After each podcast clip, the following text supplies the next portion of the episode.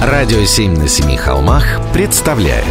Осторожно, двери закрываются. Секреты города на семи холмах. Интересные факты о московских улицах. Идеи для прогулок по Москве. Филипп Смирнов знает об этом городе все Прогулки со Смирновым. Здравствуйте, с вами Смирнов Филипп.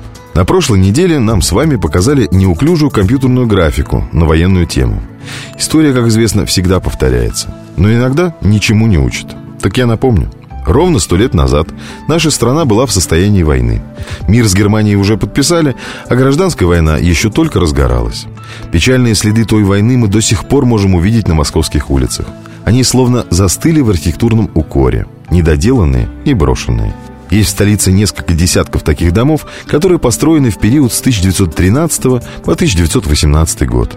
Один из них – дом «Контраст» на Большой Ордынке. Смотришь и диву даешься. Мрачное, нависшее над улицей серого цвета здание. Старинная громадина выглядит так, как будто должно было получиться что-то красивое и изящное, но что-то пошло не так. Тем более, что строил это здание суперархитектор Капитолий Аврамович Дулин. Он считался одним из признанных мастеров модерна в Москве. Так почему же мастер оставил работу? Сейчас расскажу. Дом этот строился для купца по фамилии Нейштадт. Его фабрика занималась пошивом белья. Комбинации, лифы, подвязки, пояса и корсеты на китовом усе. Дело было прибыльное. И вот он решает в 500 метрах от Кремля построить два корпуса доходного дома.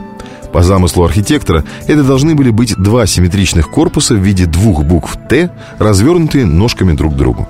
Корпус, что выходит в Черниговский переулок, красят в розовый и богато отделывают декором. Тут будет уместно сказать, что купец был не столичный, а из Подмосковья. И ему, как заказчику, казалось это очень красиво, дорого и богато. К тому же окна дома выходили на церкви в Черниговском переулке, и поэтому плату за аренду планировалось брать повышенную. Но тут война. Кому война, а кому мать родна. Стране понадобилось грубое сукно, шинели, портянки, а в моду вошел цвет хаки – Какие уж тут воздушные кружева да розовые лифы.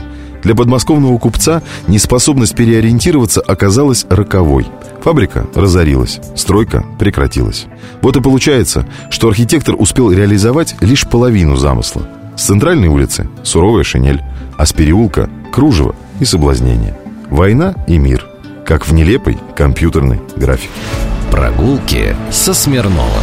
Читайте на сайте radio7.ru. Слушайте каждую пятницу, субботу и воскресенье в эфире «Радио 7» на Семи холмах.